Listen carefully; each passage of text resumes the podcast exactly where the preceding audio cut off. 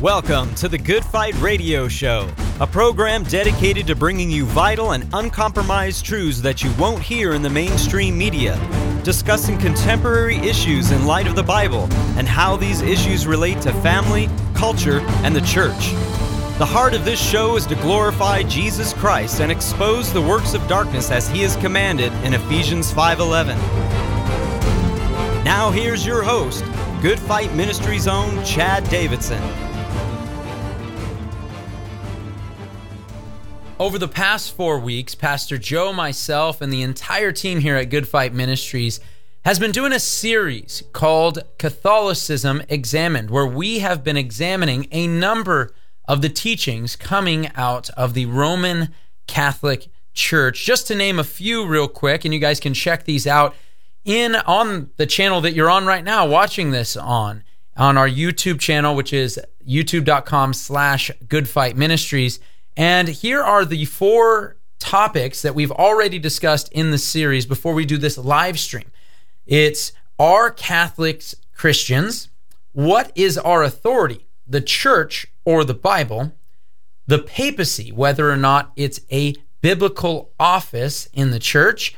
And what role does the Roman Catholic Church play when it comes to the end times? On today's show, we're going to be looking at a number of the followers of Good Fight Ministries who have written in comments and asked different questions or said some pretty interesting things to us. And we're going to be answering those today. And so, with me to discuss this very important topic is none other than the president and founder of Good Fight Ministries and pastor of Blessed Hope Chapel in Simi Valley, California, Pastor Joe Schimmel. Praise God, Chad. Uh, this wrapping it up with a fifth one. Somebody might ask, or many people might think, "Why you guys have you know spent a lot of weeks on this, and and why would that be?" And I was just thinking about that as you were talking, and I thought, you know, uh, we're talking about maybe a billion plus people on the planet identifying as Roman Catholic, and uh, I've witnessed to a lot of Roman Catholics, and most of the Roman Catholics I talk to, Chad, uh, I ask them how they're getting to heaven. Sometimes that's a question I lead with with just about anybody I talk to. I say, "Are you saved?" just a kind of little icebreaker. And almost invariably, most Roman Catholics will say, uh, "Yeah, because you know, I'm because I've done a lot of good things." And it became very apparent to me that they weren't understanding the gospel. And then, you know, take that a little bit further, you start to realize, well, actually, when you look at the teachings of Roman Catholicism, justification by faith alone through Christ, trusting Christ and receiving forgiveness through faith and not by works, is actually considered anathema if you believe that uh, you don't need good works as part of your faith uh, in, in regard to uh, they, they, they kind of mix justification with sanctification and it becomes a, a, blurry prospect. So it's not just catholics misunderstanding their doctrine. Many catholics believe that they've got to say all these hail marys they've got to do all these different things uh, lest they die in mortal sins and what have you and be eternally condemned. And some would say well you know they don't take it that seriously. We've quoted over and over again from vatican ii the Council of Trent, the Catechism of the Catholic Church, Roman Catholic encyclopedias, over and over again, showing that the Christians who don't adhere to Roman Catholicism are considered anathema, outside the church, cursed. And if they don't get right with the Roman Catholic Church, they will forever burn. And it becomes a very important issue because we believe there's a lot of a lot of people in the Roman Catholic Church, they don't know the gospel and they need to be saved. And we're talking about a mass amount of people. And Chad, I had no idea we had so many Roman Catholics following our ministry. And we're thankful that you're here and listening. We just hope you'll take this to heart and truly embrace Jesus Christ as your one and only Lord and Savior and the true gospel of Jesus Christ and depart from the traditions and doctrines of men. And and Joe, just to I guess reiterate before we even get into some of the questions here, just to reiterate a couple of things. One, as you said, you didn't know how many people are actually followers of the ministry. Interestingly enough, I received an email this week from somebody who has converted to Roman Catholicism. And in that email, he said, Yeah, there, it'd be great for some healthy debates and so forth. And not only did I get that email and read it, but he said, Look, in fact, the parish or, you know, wherever I'm going to, it actually, they actually talk about your ministry. And in fact, they actually share and actually provide uh, a means to get they sold their souls to rock and roll. I want to read that quote for you, Joe, and this is from VaticanCatholic.com. new to me. This is new to you. You didn't know. You didn't know this. This Before is in my you notes. say that, we also know. I mean, there's there's Catholic priests, and we know that they pass their stuff around. But a nun purchased a ton of our videos on Kinsey syndrome and sent them to every office in the Vatican because of the pedophilia problem. But go on. And by the way, just so you know, this was a loving email by somebody who I believe, I'm sorry, the truth is, I believe you're lost uh, in a works based religion. But nonetheless, um, in, they were very loving in the email and even provided this link to say, hey, look, they've even talked about you, Joe, on there. And this is what it says. And uh, the topic of question here from the website is whether or not you should be praying the rosary, which is the answer should be no, but whether or not you should be praying the rosary while you're in the car. And the topic in there is music that they end up bringing up. What are you listening to while praying this rosary? And the topic goes in the article, it says this This is true even with songs whose lyrics seem innocuous. For those who may not be convinced of the evil influence of the mainstream modern music, rock, rap, alternative, etc., including of groups whose songs seem harmless, please obtain a copy of the video that we sell, a four hour expose on rock and popular music called They Sold Their Souls for Rock and Roll. It was done by a Protestant heretic, but he did an incredible job showing how basically all of this popular music comes from the devil and people possessed by the devil. So you got somewhat of an endorsement, Joe. That's hilarious. I'm glad they have our stuff on there because maybe certain people will get other videos we've done, including this uh, rock and roll sorcerers of the New Age Revolution, where we it's you know done before that. We actually show, I think, in that presentation, a picture of the Pope, uh, Pope John Paul, bowing before a statue of Mary, and I talk about the New World Order. But we'll go on. Which is what we did our episode on last time, Joe. But you know, I, I did see someone on here, and before I get to the rest of the comments, I did see your comment on there, and it was somebody who said that they had a friend who is getting baptized into the Catholic Church, sadly mm-hmm. enough. And one of the things they mentioned is that they were at a Pentecostal church and they were hurt by what happened at the church, and now they're converting to Catholicism. Now, I want to point this out because this is something that's happening online. These are these are things that are happening, and it's these low level, low views, sadly enough, of scripture, a lot of feelings based in the theology of so many, I guess, teachers online. You have people out there like Steven Furtick and Joel Osteen and these guys. So you'll listen, if you listen to some of those teachings, they're, some of them are, I mean, they're heretical, yeah, but also they're motivational you know engagements of, of speech. They're not really anybody analyzing the scripture yeah, and actually caring what it says. gobbledygook mixed with a couple of scriptures once in a blue moon. And a lot of people get taken by that. And at first, it seems like, well, at least I'm doing something here. And then next thing you know, you're not getting into theology and so forth. And they go online searching for it. And sometimes you'll find someone who might seem really intelligent, and you might find a YouTuber even that shares with some philosophy, and they're speaking over your head at first, but then you start understanding the concepts. And then next thing you know, you're like, well, look, there's no density here, there's no actual depth of teaching at the church that I'm going to, but look at all this depth, and I can actually go back in history and be part of something. I'm part of the Catholic Church, and you know, being part of Jesus and his body is not enough, really, because ultimately I need to have this historical background mm. behind it, not realizing just how bloody that is. But nonetheless, we do want to actually say, hey, I see what's happening. Joe sees what's happening. We've talked to people who have considered converting or have converted and so forth. Keep and to mind, see too, that. you rarely see a blood bought, born again, yeah, Holy Spirit filled, Jesus loving, you know, Bible loving, you know, believer, you know, becoming a Roman Catholic because it's impossible. Because if you love God's word, and then you're going to hate lies, and if you love Jesus and you love His word, you're not going to go into a system if you know the truth about it. That Amen. is that yeah. preaches the false gospel. However, on the other hand, there's tens of millions, perhaps hundreds of millions of ex-Roman Catholics. Yeah who have become Christians. I mean, that's in the chat. I mean, I can't tell you how many people that are yeah, on here saying, "Hey, uh, Raise your hand. I see all kinds of hands go up in our own fellowship. Yeah, and, and and if you want to know why uh, Joe and and myself, when we talked about this, hey, let's do a series. We talked about it, you know, months ago. Man, it'd be so good to do a series on Catholicism. And we try to always do something. If you look back on the history of of the Good Fight Radio Show, which you're watching right now, you'll see we did an entire series. I think two October's ago on Catholicism, and where we touched on a number of different topics. And that was before we were on video. Mm-hmm. But really, when looking at it now, we're like, man, just as you said, I remember that message you gave at a men's retreat where you said, raise your hand if you're an ex Jehovah's Witness. And we had maybe, I think, one or two people raise their hand. Raise your hand if you're ex Mormon. We had, you know, one or two people that are ex Mormon that raised their hand.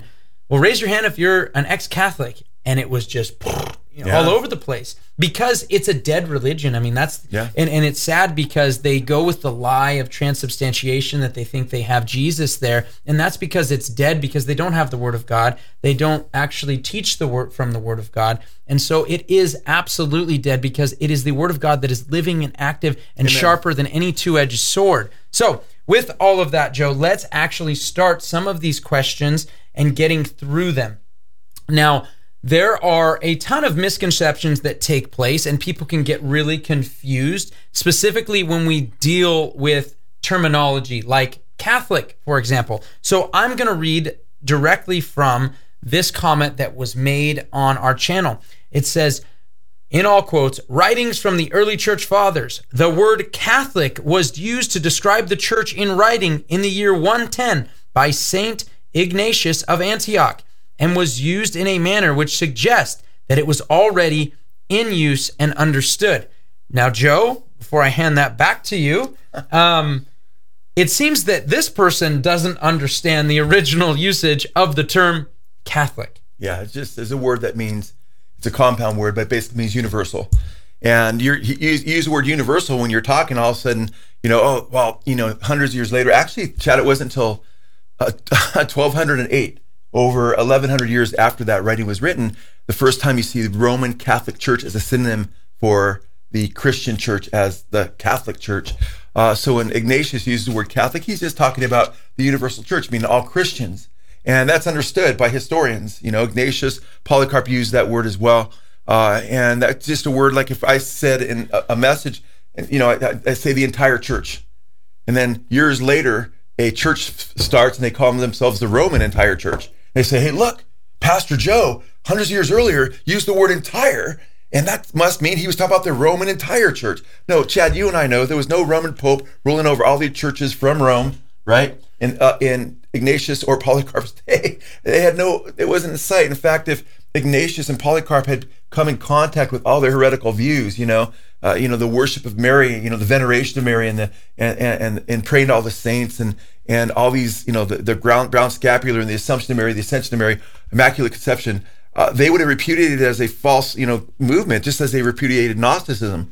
Gnosticism was actually closer to Christianity in some ways than Roman Catholicism is today, which is crazy. No, it, and it was considered heretical. it is, really heretical. interesting. And this is just a case of somebody hearing a word and just not understanding what the original usage was of that terminology. And to say, well, Ignatius really knew what the definition is, but sadly, you yourself do not even know what you're talking about when you're writing this. I I'm mean, sure the person is really sincere. and they're just trying. They're they're seeing. Oh, that word was used earlier.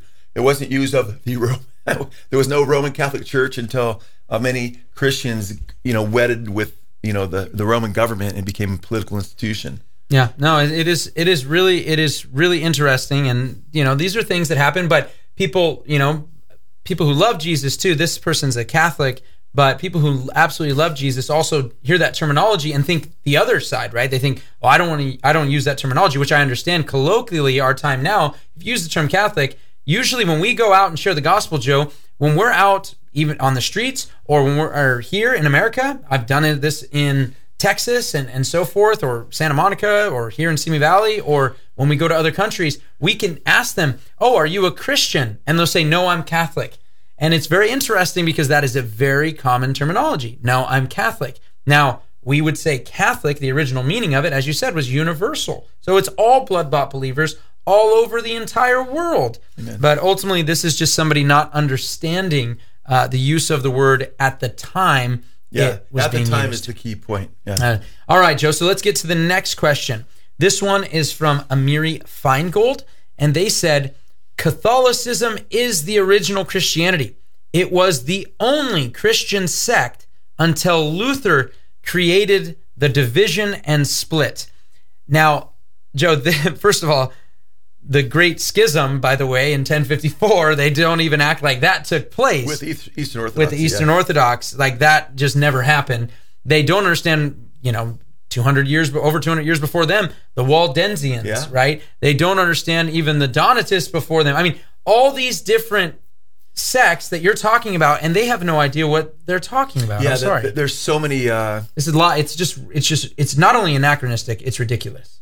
Yeah, no doubt. I mean, going back even as far back as the Donatists. I mean, you're talking about the 300s. You know, 303, the Emperor Diocletian wages war against the church. There's, uh, you know, this is uh, before Rome had actually taken over uh, the Roman politics. Uh, politics wed with uh, a uh, form of Christianity. So in what 303, there was a great persecution, and the Donatists rose out of that persecution because in in 311 they separated from the other, you know, leaders, bishops, you know, pastors uh, and they separated from them because what was happening is they saw the church compromising, and uh, they said, "Hey, you know, you had see what happened during that persecution of Diocletian. A lot of the uh, apostates they turned from Christ, uh, they repudiated Christ, uh, spoke against Christ." Had had in their scriptures, brought their Bibles and said, or the scripture that they did have, right? And they said, you can burn it because they were burning the scripture as basically a token of the repudiation of Christianity. And then that that persecution of Diocletian wasn't very long. And after it was over, a lot of those leaders were like, "Hey, we're still your leaders," and so forth, even though they spit on Christ, you know, and so forth. And we're not saying there couldn't be true repentance, but the Donatists were saying, "Hey, wait, there's a lot of immorality among these guys. There's a lot of wickedness and so forth." And I'm not saying the Donatists were right on either. I'm just saying, hey, there was definitely schisms going on. We're talking about, um, you know, various countries, you know in, in, Northern America and so forth, and into the Middle Eastern area that had a, a very large Donatist population of people that had uh, broken off from the Roman Catholic Church. And and then what happened? It began, began began to become more political because then Augustine had the arm of the it became a political movement, Roman Catholicism. The Donatists were separate, and they were persecuted to the point of shedding their blood. And that's where Augustine, who is considered called Saint Augustine, uh, who is thoroughly Roman Catholic, uh, and if you know if you look at his doctrines, he, oh yeah, oh, he said some good things about the Trinity. Well, I can show you a bunch of cults that say a lot of good things about certain things, even some deep things. But if they're repudiating basic Christian doctrine, uh, they have to be held in derision.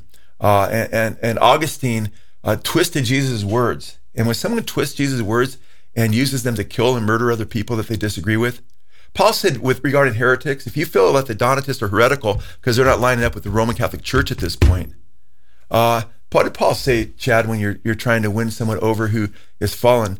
Paul said to win him over in gentleness in, in 2 Timothy chapter 2. He talks about those who've been taken captive by Satan, that you're supposed to win them by, by gentleness and hope that the Lord will give them repentance. Well, uh, Augustine, not that he's serving the one true church, he's serving what became a bastardization of the true church, a political, you know, amalgamation.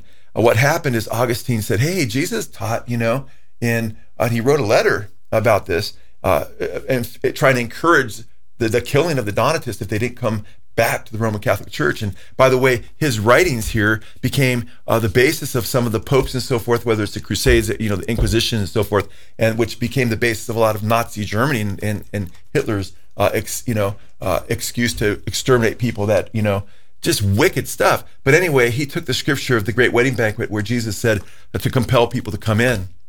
And us as Christians, we know when Jesus says compel, he's talking about persuade them, let them know that they're invited, uh, that, that God so loved the world that he gave him only begotten son, that whoever believes shall not perish, and so forth. But he said this, he said, well, this calls for the unsheathing of Peter's sword. Even though Jesus told him to sheath his sword, he that lives by the sword will die by it. He said, we can use the sword because what Jesus meant by compelling them to come in was if they don't listen to you, you can cut their heads off, man. You can just go to war with them. So all of a sudden, there's those in good conscience that can't submit to leaders that they looked at as fake and phonies, who are being hunted down like dogs by the true church. No, that wasn't the true church. So uh, there were there were factions very early on, Chad, and uh, you know, remember Elijah thought he was the only one who was just sincere before God, and that all of Israel was an apostasy. And he was reminded by the Lord that there's seven thousand men that have not bowed their knees to Baal or Baal. And guess what? In the first, second, third, fourth, fifth century, when the churches got off, especially when you're talking about the third and the fourth century, uh, there's always been those who have not bowed the knees to Rome and have submitted to the Lord Jesus Christ. And Jesus said, I'll build my church, the gates of hell won't prevail against it. And uh, we're more than conquerors through Christ that loved us. So there's precious Jesus loving saints through the ages who have never accepted the Roman dogma. Amen. And I, you know, sadly enough, that statement is not only historically inaccurate, but just um, it's just inaccurate biblically and just does not go with anything the Holy Spirit has shown through His Word to us. And Joe, the next statement is somewhat similar, but has a little different taste to it. This is from Sean P., who said, if it weren't for the Catholic Church, none of you clowns would even know the name of Jesus. So, Joe, without the Roman Catholic Church Well, I'd rather be called a clown, I think, than a Protestant heretic. But either way, I, I take it because just when you're persecuted for righteousness' sake, rejoice you have treasure in heaven. yeah, you know what? So, and thank for- you, thank you twice over. For me personally, I am I am very blessed that somebody in the Roman Catholic Church would actually call you a heretic rather than saying actually they're just separated brethren. Yeah. I'd rather have this and and not have it so murky and have the lines drawn and recognize that which is holy and profane. And the Roman Catholic Church, I'm sorry, this is not just us randomly saying this. We've been we have over 4 hours of teaching that we've already done and we're working on this now that you can listen to as well. Guys, this is the conclusion that when we read the scripture, when we see the history, um, some of the things that the Catholic Church, and we haven't even gone into that because it's more important that we recognize the scriptures over everything else than simply saying, well, look at the horrible history of the Catholic Church, some of the dogmas and things that were allowed by some of the, even, guys, by the way, some of the papacy even admitted. Catholics right now would admit that there were popes that were anathematized, there Yeah. were popes that were These were the heads of taught their church. doctrine that was false about the deity of Christ. slept with a so bunch of different women and had babies through them, and Uh, 100%. And so all of these things that we're saying, we're saying we want to have that differential so that we can actually have a place where we can share the gospel. But to say that uh, you know we wouldn't have heard the name of Jesus if it wasn't for the Roman Catholic Church is ridiculous. The name of Jesus was uh, even in the first century. Paul talks about how it was being spread throughout all of creation, long before the Roman Catholic Church appeared in the fourth century under Constantine. Uh, but Chad, it's incredible. Uh, it, you know, if it wasn't for the Roman Catholic Church, in the regard name of Jesus, his he would not be so besmirched and blasphemed in the nations around us because the Roman Catholic Church has given a a black eye to the Lord Jesus Christ. Uh, I mean, it's in the news headlines over and over again of the pedophilia. Uh, and when you set up a system that's unbiblical and that's based on the doctrines of men and the doctrines of demons, and I say even the doctrines of demons because 1 Timothy chapter 4, Paul says the Spirit speaks expressly in verse 1 that latter times some will depart from the faith, giving heed to seducing spirits and doctrines of demons. He goes on to list those doctrines, just the prohibition of certain foods, like the Roman Catholic Church has done uh, for years. You couldn't eat meat on Friday, or many people felt forbidden. Uh, also, uh, to be a priest, you, you can't have a uh, a wife. I guess I guess Peter could be the first pope, which doesn't say that in the Bible, but he can't even be really a priest because he was married. And he had a, he had a mother-in-law, right? Uh, and then these priests, you know, many of them that become priests in the Roman Catholicism, not all, but many of them, Chad, are young people that were abused sexually, just as many homosexuals. When you when you look at the statistics on homosexuals who had been molested by a man repeatedly and then continued to do the same thing later, or at least in regard to secret out heterosexual sex. Many of these, uh, and it breaks my heart, but many of these young men who were molested became Roman Catholic priests, and then they struggle with their sexuality, and then many of them, and it, it, who knows, it could be in the countless thousands, molest, you know, altar boys and so forth, and I mean, you see what's happened up in Canada with a, a, a, a church or a Roman Catholic institution having a whole cemetery so they bury all the kids that were mutilated and killed and put to death and molested and so forth there.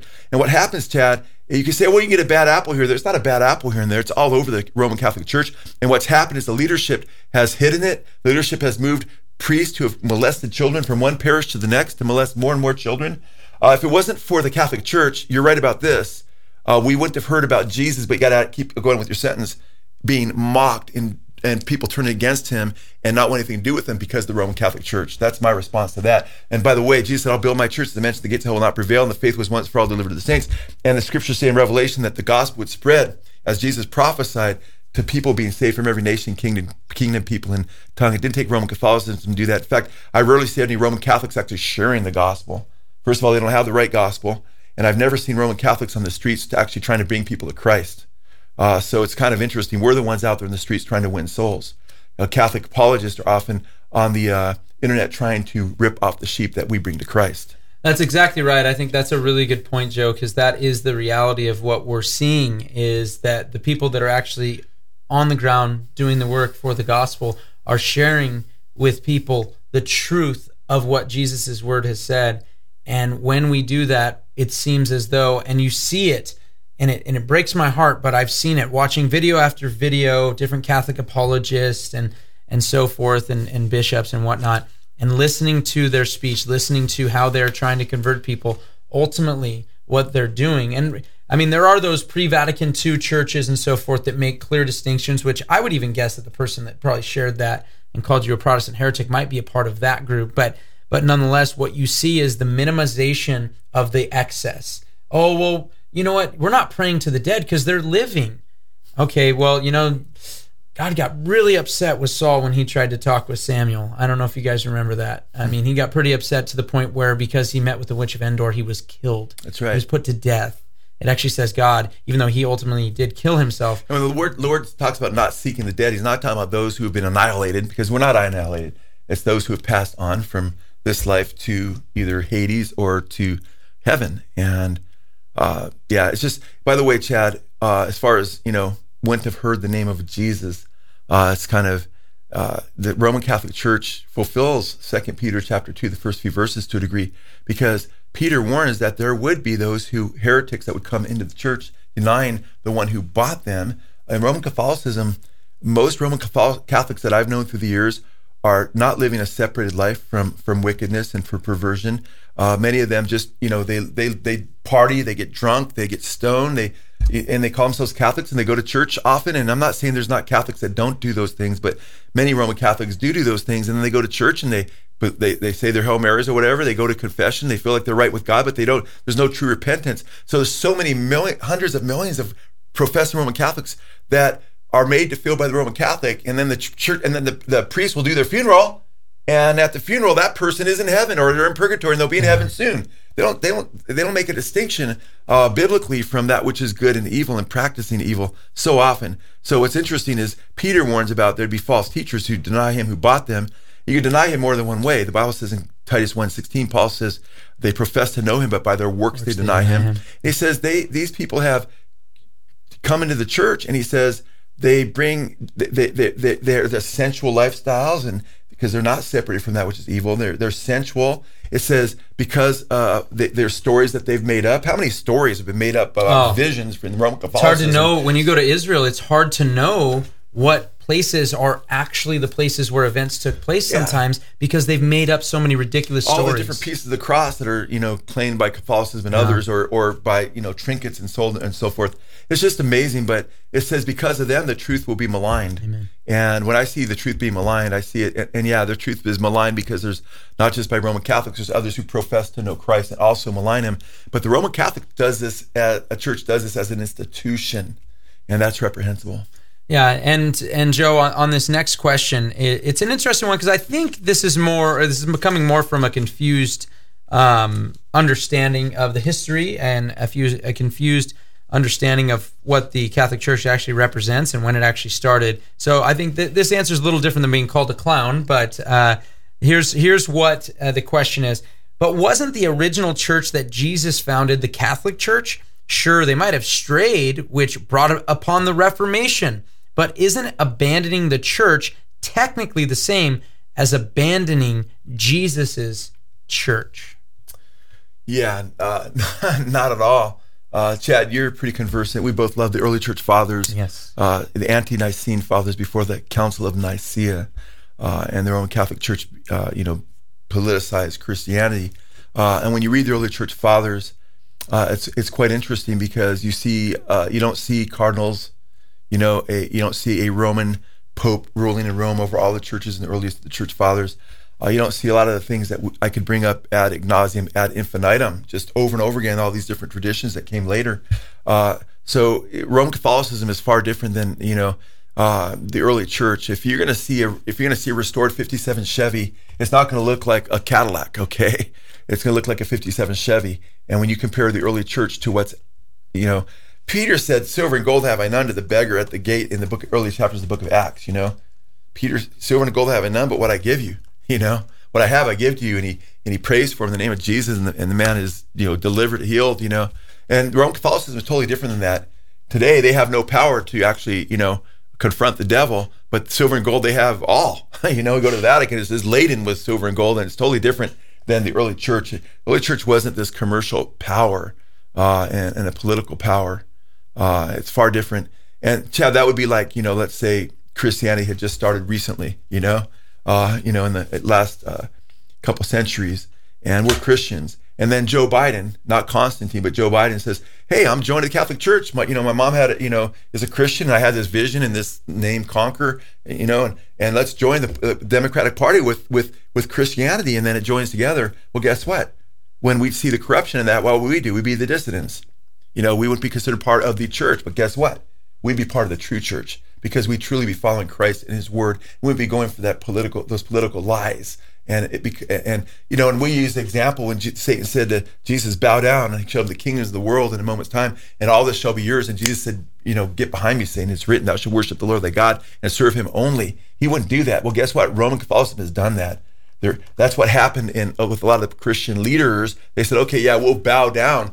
The Roman emperor, even though the, a lot of these emperors have persecuted us to the point of death, and we'll we'll make this political, and we'll have safety in, in under this uh, political guise of religiosity. Well, Chad and Joe Biden, let's say he you know he starts this church, and and many of us would say no, that's not true Christianity, and then you see Kamala Harris, you know, and she's you know becomes you know uh, or whatever, and what would happen? Well, with Joe Biden, would they, somebody could look back and you know 1500 years later or 2000 1500 years later after that and say well, wasn't Joe Biden that wasn't that the true church and that the church Jesus set up? Like, no, you have to look at what happened before that and the political developments that came out of that, and that wasn't uh, true Christianity. Uh, you know, because early church wasn't promoting purgatory where you burn off your sins in the in the in the first and second century, brothers and sisters. All this stuff came later. It's not Christianity. Praise the Lord, and uh, just pointing out a comment I, I, saw since we're you know doing a live here. We haven't done a live in a month because we've been putting yeah, out this series, so ones. it's nice. And, and Enrique Martinez says, "I was Catholic for 29 years before I was saved, and now I'm a born again Christian man who reads God's holy word, which praise is such Lord. a blessing, bro. Praise praise God for you, and you know, great, great, it, uh, it, it's always comment awesome. And with next question. Yeah, it, it's it's really it's really awesome because this stuff is really important and on the next questions, what we're going to do is they all kind of had the similar um, question. So what I'm going to do is read all three of them together. And then what we're going to do is we also have a clip um, so you guys can hear from three witnesses today um, from an interview we already did regarding uh, the scriptures, but also to make a reference to some of the things that are asked on these three. I'll start with John Prentice there, Tony. Um, on when I read from these three, and it'll take a little bit because some of them have a number of different things that are being said. I, I, want you guys to know that you can go to part two of this series and get a lot of these questions already answered uh, on on them. So that's really really important. But there are some things that I think maybe some clarification and maybe a shorter answer if we can make this a clip as well for you guys to kind of uh, grow from. So the first one is from John Prentice, and he said, What historical institution was tasked with compiling and preserving the canon of Scripture for the first 1500 years of Christianity. Not the Catholic Church, but, anyways, I have to break it to you guys. If the Catholic Church is wrong, Christianity itself is false. Please stop protesting against our Lord and come home to the church founded by Christ Himself. The next statement was very similar. You attack the one true church with the Bible which you only have because the one true church preserved it. And this one is a three pronged question. And I'll leave the number three on this for Joe and I to answer after the clip. But it is it is kind of summarizing uh, a little bit of the question that is asked. And I will say this question was actually asked before the series was even uh, presented, and then part two kind of answered some of the questions. But nonetheless, we're, we're going to be, uh, I'll read from this one. This is from somebody who calls himself Service, and he says, Chad, looking forward to it. A few questions I have beforehand. How do you know which books belong to in the Bible? Where do the table of contents, remember that word, guys, for this live stream, where do the table of contents come from, specifically, historically, and who specifically decided which books belong, and by whose specific authority was the decision made? Which came first, the church or the Bible? And can you provide a specific historical timeline for this? And will your interpretation of the biblical passages used for the examination be infallible? Yes or no? Thank you and God bless. So, before I get into answering all of those questions, which I think some we can kind of summarize them all with the same uh, misunderstanding and really starting off with a wrong epistemology, I want to play this clip from when we at Good Fight Ministries interviewed Dr. Michael J. Kruger, has a number of books. If you're wondering about the canon of Scripture, he has a number of books that deal with the theological question of the canon of Scripture, as well as the historical question of the canon of Scripture, both of which were asked there. But one of them are is a very important starting place when you're looking at Scripture. And so the question that is raised here and what he's going to a- answer is whether or not the Catholic Church gave us this table of contents as mentioned here in the question by service. And if they gave us this table of contents, how on earth do we answer that? And Michael J. Kruger is going to answer that here. And so we've got a disagreement here about the way we know which books are from God. Catholics would say that the only way you can know which books are from God is from the church telling you. Um, and Protestants say no, you can you can know from the books themselves. Now, there's several ways to respond to this uh, uh, particular argument. W- one one general observation, just as as as I think about it, is you know if someone says you can only know that these books are from God from the from from the from the the church itself, I want to know well how do you know that? How do you know you can only know from the church itself? Um, certainly, there's nothing in the Bible that suggests that um, because there's nothing in the Bible, I'd argue, that would suggest an infallible church in the first place. Now, if you say, well, we know that the, the church is the only place to know because the church told us, well, now we're back to that again, which is the very thing most Roman Catholics say you can't do, which is have a self authenticating authority. And this, of course, exposes the real problem here with the argument. They, they say, look, you Protestants would be fine if you had an, an authorized table of content contents. You don't, so therefore you need the church to tell you.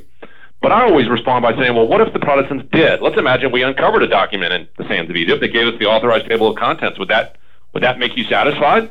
And the answer, of course, is no, because that document has to be authenticated. And who's supposed to authenticate it? Well, Mother Church. So what you realize is that it, having an authoritative table of contents wouldn't actually solve the problem. For them, you always have to have ultimately the church built into the equation. So what that just shows you is the argument just presupposes the very thing they're trying to prove. It doesn't actually show you the church is the only authority. It just presupposes that and then says, therefore, you can't have uh, the Bible in front of you. We would say, on the contrary, we think you can establish which books belong in the Bible through all kinds of other means.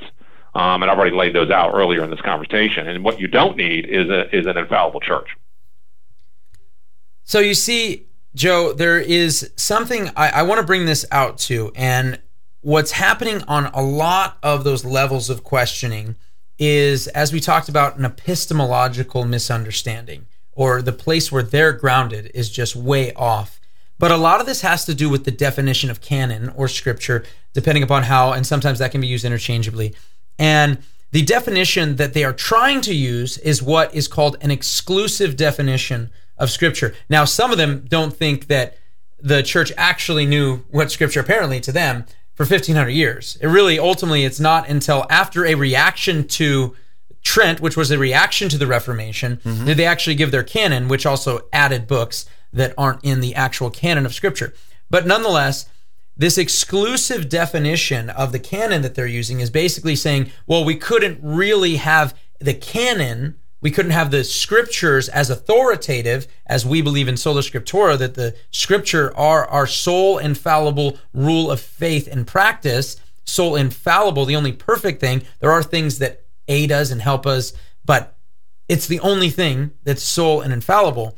But this exclusive definition that they try to put on the scripture comes with the idea that it must be finished it must be a finished book, all 27 books of the New Testament, because there was already a canon, by the way, of Scripture mm-hmm. when the New Testament writers were giving the deposit of the new covenant so that we would know how to walk and we would know our doctrine in that deposit, waiting for it because the Jews that they were would have been waiting for a deposit of scripture just like they got under the old covenant. And they but, were circulating already in the late first century.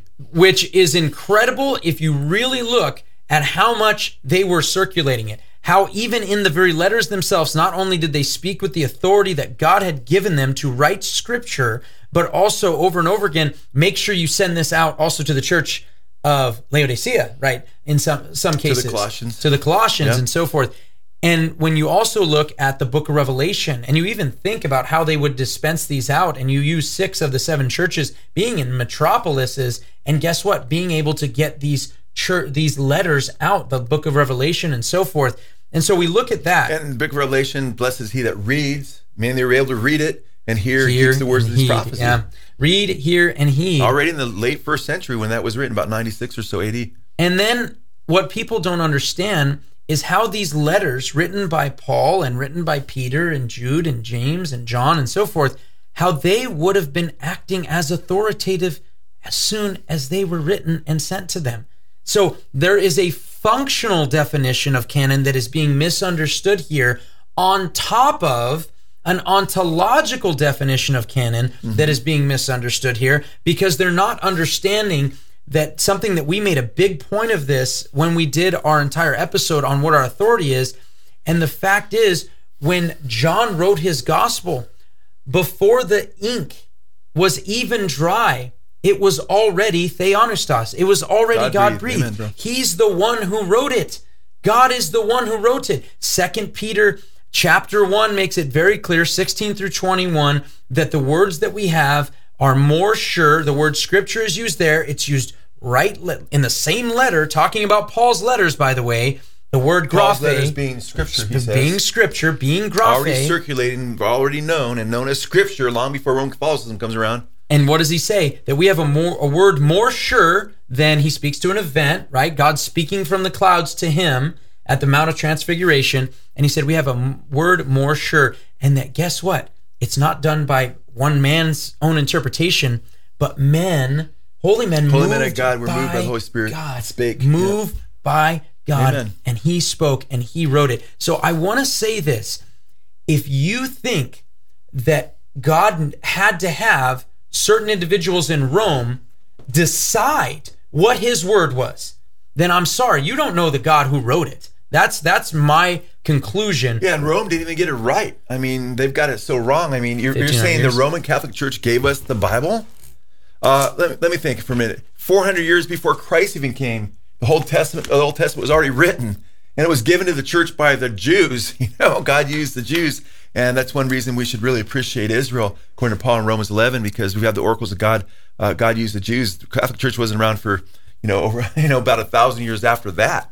Uh, and uh, and by the way, a lot of these prophets in the Old Testament weren't even accepted by Israel. It wasn't whether Israel accepted them or not as to whether they're ultimately from God or not. In fact, when Jeremiah eh, is writing, you know, uh, before the diaspora, and much of Jeremiah written during that time when they had been uh, transported into captivity uh, in Babylon, uh, when his words are being rejected by Ju- by Judah, right? Were they not ex- were they not scripture? No, they were the word of God. And if a king comes later and says, "I wow, man, Jeremiah is obviously a prophet," Does that also make it scripture? No, it was scripture before any king recognized it. Amen. So before something even becomes accepted by any group as being part of the canon, it's the word of God, man. And I can show you, you can go through Clement, you can go through Irenaeus, you can go even in the first century, about 180, yeah. with the Muratorian text written or oh, canon, yeah, the fragments, yeah. the, the, the can, it's also called the Muratorian uh, canon. You have 22 Two of 27, 27 books yeah. mentioned right there. You know, it even talks about the shepherd Hermas and how we don't read this though in the in the in the congregations because they look at it as being divinely inspired. You know, and they get 22 of and and you put the you get all 27 in the New Testament.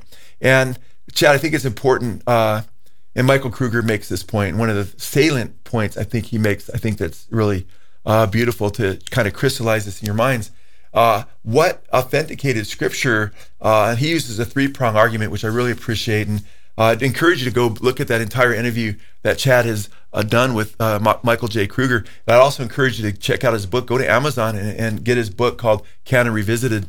But he uses a very salient but powerful argument, which is intuitively to us as believers, is three points: is that uh, what what authenticated Scripture was the fact that it was inspired by God Himself, as Chad has pointed out, and also we know Second Timothy chapter three, uh, as Paul mentioned, uh, that is God breathed, and all Scripture is inspired by God. The moment it's written, it's the Word of God. Amen. But the three points is that uh, Scripture is known because it has divine qualities. And we examine this in some depth in that show. Uh, I, I, specify certain divine qualities like the prophetic element is beyond human and so forth, and, and and that's important. And also number two, the New Testament has apostolic origins. You know, it was written by the apostles uh, and the associates of the apostles and accepted by the apostolic witness. And number three uh, is that there is a consensus, a, a, corporate acceptance, I should say, of these books as being scripture.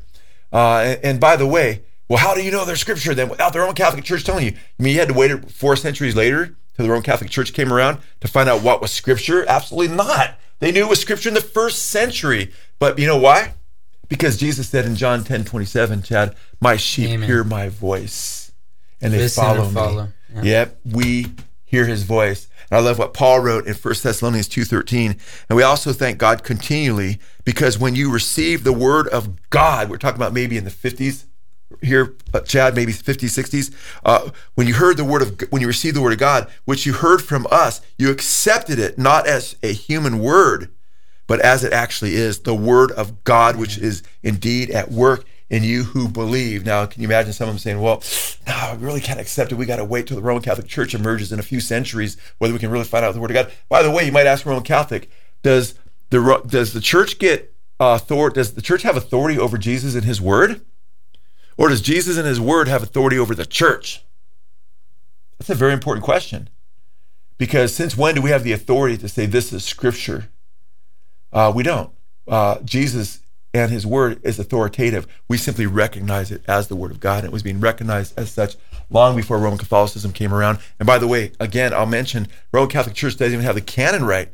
They, they have they they've added several books from the apocryphal period in the years of silence, 400 years before Christ. The prophets didn't speak.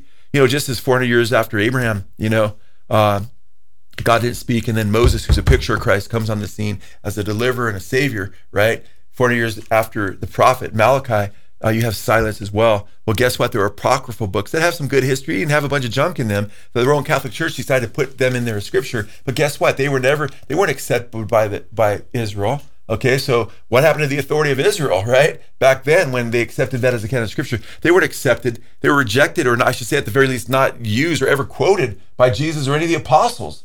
They quote all kinds of books in the Old Testament, but they never quote the Apocrypha. And by the way, so called Saint Jerome, one of the top saints in Roman Catholicism, who wrote the Vulgate, their first real accepted, you know, first one of the big translations, I should say, in early Roman Catholicism. Uh, he rejected the Apocrypha and he wrote against it. So you know, you're, you're so you're going to follow this pope or this one or this saint or that one. Uh, my sheep hear my voice. We look at Jesus' words. We look at the writings of the apostles. We see the authentication, Chad. We see the apostolic origins. Uh, we see the divine qualities, and his sheep hear his voice. No, amen. It, it's it's very very clear uh, when we see this, and it is uh, it's really a huge misunderstanding. And sadly enough, and we can see this in practice. And one of the things that we exposed regarding the papacy uh, is the fact that they were they have tried to put a leash on the Word of God for many many years. In fact, they did not even want people to be reading it at all. It was not allowed to be read. Specific. Then at times it wasn't allowed to be read in anything other than Latin. I mean, there's a. It was dark for a reason because people were being hid from the that's Word right. of God, and that's why the Waldensians said, "No, we're going to read the Scriptures." They were so dedicated, even had to write down the Scriptures. All their children, raising them up in the hills, in the mountains, and then being massacred by, oh, the Catholics. That's right. Even getting indulgences for killing them. By the way. And they were rejecting transubstantiation, yep. Waldensians, all these other papacy. doctrines, yeah. the papacy that they saw as being not in the Bible. Yeah, you know why they knew it wasn't there? Because they were reading it. Yeah, and absolutely. So, and and that's just like the, the Anabaptists, the Mennonites, the Amish, who became Mennonites and Amish later. Yep. Uh, and the Lutherans, and you know the Reformed groups, and so forth. Yeah, you weren't just a Catholic because you lived in Rome, right, uh, and so forth, or these different Catholic uh, nations and so forth. And the Anabaptists said, no, you're a Christian if you actually in your heart believe and trust mm. in the Lord. And that was, you know, why them and Zwingli had to separate when Zwingli seemed to be going that way. But that's for another show.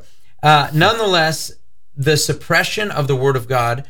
It's interesting to me, especially from an early church perspective, because we know the manuscripts existed. We know that books, not that the the the church invented the booklet, but honestly, if it wasn't for the church, books the way that we have them today would not be around. I mean, they really wouldn't. It was because of the manuscripts that we have now that weren't just a bunch of scrolls. They were trying to make it popular and trying to get the word out. They were handing these out as gospel tracts Yeah. to people, like the gospel specifically as a fourfold. Like uh, twenty five thousand Oh, the manuscripts, manuscripts, man, And the Copies, booklets. I showing mean- how much they proliferated more than any book of antiquity. writing on the front and back of, of literature and not just on one side. All Yeah. of that stuff that we have, and we were able to find all of this word just because they were trying to get it out. And then even The when we- opposite of what Rome did, by the way. the opposite of what Rome did. Even when we have the creeds, we have early church testimony that the reason that they did the creeds was for those who were too poor to actually own a Bible to be able to mm-hmm. read, or uneducated, or work so much they didn't have the time for reading, that the creeds were there in order for them to understand what they were getting baptized into. Mm-hmm. It wasn't to suppress them from the truth of Scripture as if God's word can only be understood by certain people, even though every believer is supposed to have the Holy Spirit with inside of them. yeah, amen. But nonetheless, and not only did we see that in the history of the Catholic Church, suppressing believers from reading the scripture, but this is actually a comment that was written to somebody else talking about their conversion out of Catholicism. And this is what somebody said to them You are the reason the Bible was kept out of inferior hands for so long, because the unintelligent and uneducated read for their,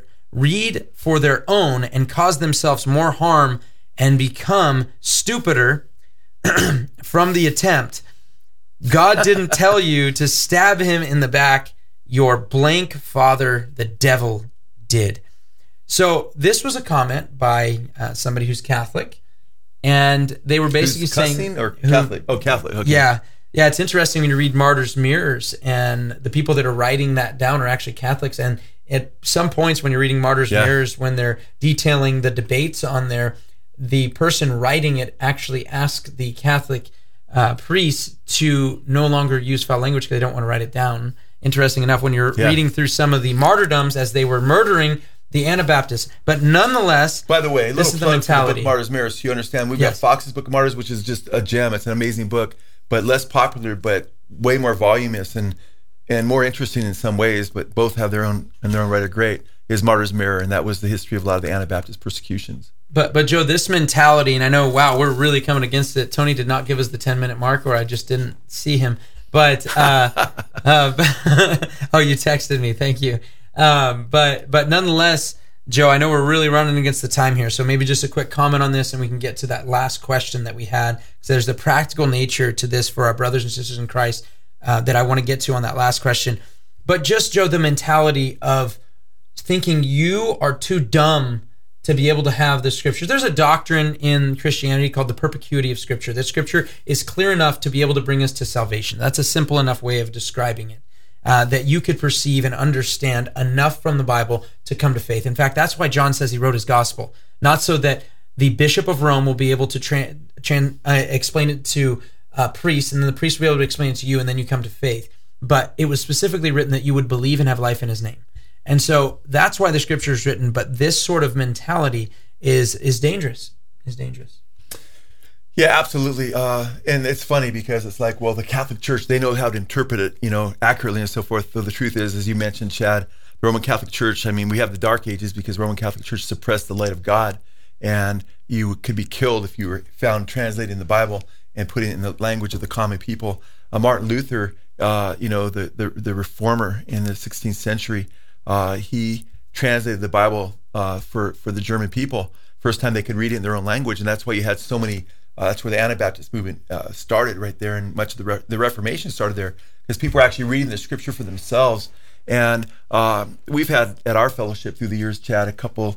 Uh, I think this was before you were coming, years and years ago. We've had a couple different Roman Catholic former priests, one a former Jesuit, speak at our fellowship, and he talked about having all these years of seminary to become a Jesuit. And he said they only he only knew a couple verses from the Bible. They barely even looked at the Bible. And so it's not like you know uh, the the priests are di- are digging in the in, deep into the scripture and and wading in the, in the water of God's word, man. Uh, the truth is is that uh, I remember when I was a brand new Christian, uh, I remember talking to a Catholic priest. I knew it was wrong. I was a I was a kid, you know, I 17, just turning 18 or so, and I remember my mom asking me, "Hey Joe, can you at least I, I know because I was reading the word. I was saying, you know, don't call him a father. Wow, don't pray repetitiously. I've seen all these things that are contrary that that the Bible is just ref, refuting Catholicism. I'm like, well, I know Catholicism is messed up. And she said, we just go down there, you know, because in because you know my parents uh, we hadn't gone to church for years, but you know they claimed to be Catholics at the time. Praise God, my mom and later my dad and all my three sisters, brother, all seven of us came to Christ. I was able to lead many, beginning with my family uh, members to Christ out of Roman Catholicism. But I went and talked to this priest, and I mentioned certain things in the scripture that I was reading, and he was laughing and saying, We don't even believe that, you know? That's not true of Roman Catholic priests in general, I'm saying. But I was like, wow, he had no reverence for the word of God. And I have to be honest, he was, you know, speaking, I was talking about prophetic scriptures in the book of Revelation and so forth. And he was just lost and he was like cross eyed. He didn't know what, you know, he's like, well, we don't take that. I can't remember his exact words, but we either, you know, don't really take that seriously or that's, or, you know, we don't believe, you know, what the Bible says about the end times or what have you. And I was shocked, but not shocked because I saw the lies already in Roman Catholicism for just reading the scripture. And I could then I understood later, you know, when I came to realize that they sought to suppress the scripture and keep people from the word of God. And Chad, and speaking of prophecy, I mean, I'll give you an example. You don't have a whole lot of, I mean, you can search on Amazon for commentaries on different books the Bible, verse by verse commentaries by Roman Catholic uh, priests and theologians. It's hard to find them, you know, it's really hard to find them because that's not what they do. They're not in depth in the scripture. I might have Gunnick Brown and others that are, and, and actually they'll find repudiations of Catholicism in their commentaries, you know. But it's kind of interesting uh, when you when you think about this issue, just trying to button it up, is when you look at the you know Revelation 12, for instance. That's a classic example. Uh, when you see something very clear when he talks about the, the the sun and the moon, the 12 stars, and you you go back to the end of Genesis, you'll see that that's speaking of Joseph's brothers and his mom and his dad bowing down to him. And it's Israel who's the woman there that gives birth to the man child. And it's so clear when you let scripture interpret scripture. It's beautiful. It's powerful. It's like, wow, look at the symmetry here. Roman Catholic Church, oh, this is Mary. Mary yeah. This is Mary, this this woman with the twelve stars and the sun and the moon. It's like what a what a lie. You, know? you know, it's interesting you bring that up. I remember listening to Scott Hahn, who is a convert to Catholicism, and he was trying to explain to a friend. And by the way, I, he is really difficult to listen to because he just goes all over the place, hard to follow. But nonetheless, he was trying to explain to a friend about the Immaculate Conception, I believe it was, uh, of Mary and then of communion and so forth. And what it got brought back to was right there, Revelation 12. And he said that the priest was actually teaching on this while my friend was there, a Baptist, and mm. all this stuff. And I was like, what a disgusting mutilation of the text. Yeah, what absolutely. just re, I mean, they do it with John 6, just absolutely ridiculous, but don't care about Jesus being the light of the world. They only care about being the bread of uh, uh, the bread of the world, you know, uh, giving out bread and so forth. But nonetheless, you see this, and it's such a frustrating thing to watch but as long as the Catholic Church agrees, we're good. Yeah. As long as as they say it, they're the authority. So I appeal to that authority, and we're fine. There's you know this understanding Scripture and making sure that each and every one of us rightly divide the word of truth. That each and every one of us are meditating on His word day and night, and being like the tree planted against the water that bears fruit in its season. Those who are sanctified by the word of God, according to Jesus in John 17, 17, and yet it is pushed aside for traditions of right. men. And it's heartbreaking, Joe. And this is why this distinction is so important. And this is the question that came in um, from Jared Knapp. And he was asking specifically how to share. This is the last question. This is the last yeah. question. This is where, you know, we need to understand the difference here because if we don't understand the difference here, then we are not going to be willing to share the gospel with our lost Roman Catholic That's neighbor. Right. Amen. And that is the biggest thing. That's the reason we've done this series is because we believe that most of them are lost. If somebody is saved in the Catholic Church, they're saved in spite of Catholicism Amen. and not because of Catholicism. And so I want to read this question, Joe, and, and this can lead you into that. And it says, How would I explain to a family member who is dead set on Christianity and Catholicism being the same? That they are not in a loving way. How would you share that in a loving way to them? Yeah, well, yeah, speak the truth in love. Uh, get on your knees, you know, before you share or pray, cry out to the Lord to, to, to help you not to overreact, but to before we came up here, before I drove down to the office today, I hit my knees, cried out to God that I'd be a blessing and that we'd be a blessing and, and that we would be able to encourage you in the truth, you know. And uh, we need to love the Lord, you know, and we don't want to get in the flesh, you know. Uh, and I praise God by the by your very writing, I can see you have a heart for them, and and praise God because a lot of people just let people perish, but we need to reach our Roman Catholic friends and uh, family members. But I would say pray that the Lord would give you uh, wisdom and words because uh, I don't want to share exactly how you ought to share because the Holy Spirit will use us in different ways. But as far as since you're asking, you know, a, base, a basic way to share, and it might be uh, very, very, uh, very, very powerful to use it. There's so many angles you can come at in regard to Roman Catholicism. But one of the ways I like to go about it is I like to uh, draw their attention to uh, the fact that the Roman Catholic Church itself makes a distinction between us as evangelical Christians uh, and the Roman Catholic Church as having very, very distinct and uh, mutually exclusive beliefs. In fact, what I'd bring up to them is say, hey, you know, you're saying that they're basically the same and that we're basically all the church. And uh, what you could do is simply go to uh, the, the Council of Trent and read a couple of the, uh, there's a ton of them, right? But read a couple of anathemas uh, and you can go to some of our shows to see a bunch of them. You could simply, you could just very do a little exercise here. You could just go to Google, type in, type in salvation by grace through faith alone, and then type in the word anathema, Council of Trent. The words Council of Trent. You'll find all kinds of anathemas that are against those of us who believe that salvation is a free gift, and it's so free that there's nothing we can do to earn it. And we believe that we're saved by grace, as Paul said, Ephesians 289. I'd share this with them. I share the anathemas that condemn those who say that we're saved by grace through faith alone, right? And that works, and those that say that works are simply evidence of faith, which is what we say.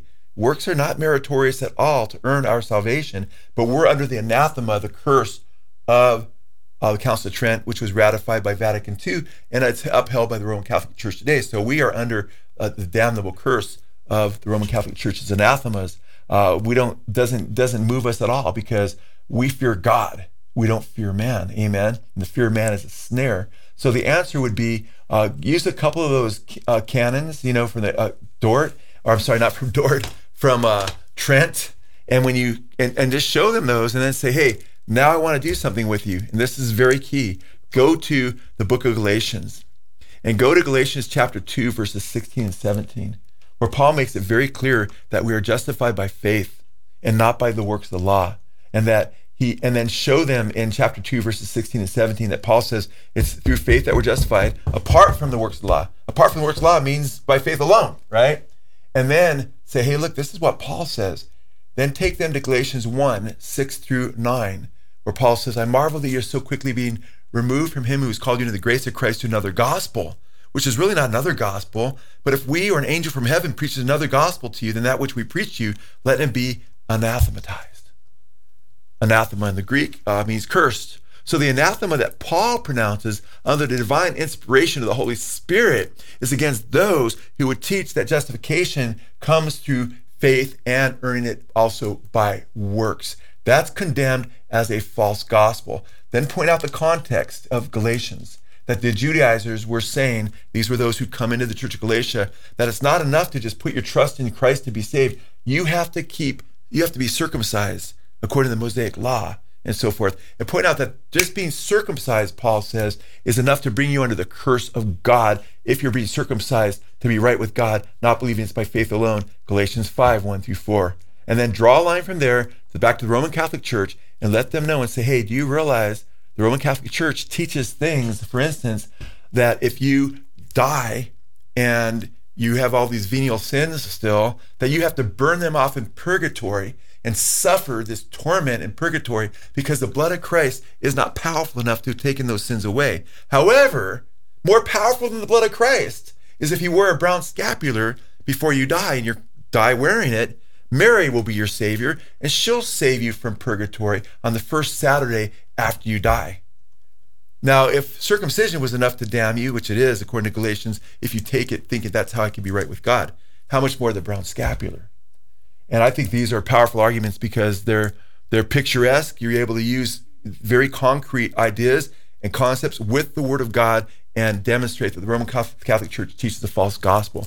Then I would point them to Jesus and talk about how in, in, in the true faith, we have an actual relationship with the Lord Jesus Christ, which breaks my heart because so many Roman Catholics are following ritualism, liturgy, uh, lost in it.